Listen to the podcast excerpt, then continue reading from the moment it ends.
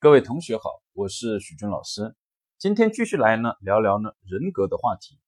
前面呢已经讲完了埃里克森的人格发展阶段理论，今天呢来讲讲萨提亚的研究。萨提亚呢是家庭治疗学派的创始人，是呢大师级的心理学家之一。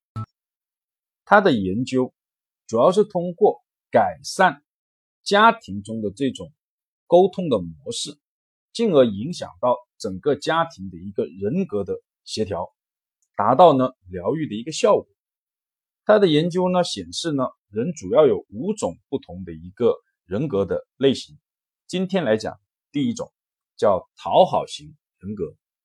萨提亚呢特别喜欢用形象的雕塑来描述这种人格的类型。什么叫讨好型的一种人格呢？他是这样描述的：是一个这样的雕塑，单膝跪地。一只手呢向上伸出给予，另外一只手呢则紧紧的捂住自己的心脏。这种雕塑描述的一个人格的特征，是指呢我愿意为你做任何的事情，而如果你看到我正在保护自己的心脏，也许就不会杀死我。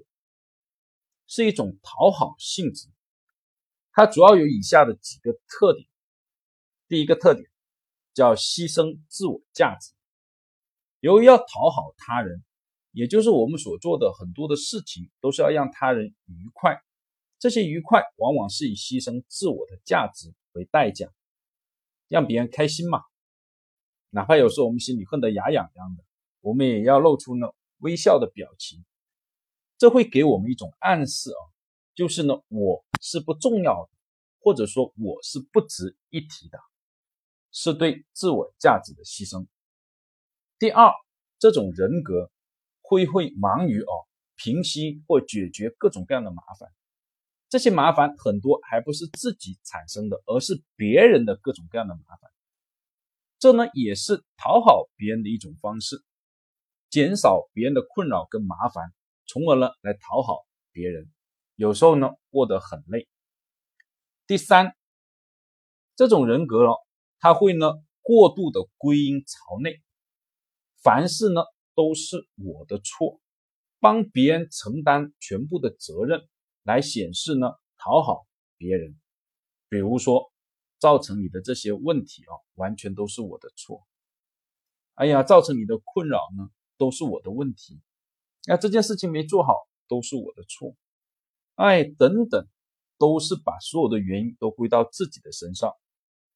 第四个特点，这种人格的人非常容易得呢消化系统的疾病，因为长期的压抑自己哦，会使得自己的情绪呢发不出去，而情绪呢又跟我们的消化系统有很大的关系，所以呢讨好型的人格呢非常容易的像拉肚子啊、便秘、呕吐、胃疼等等。以上呢就是关于讨好型人格的一些特点。谢谢大家。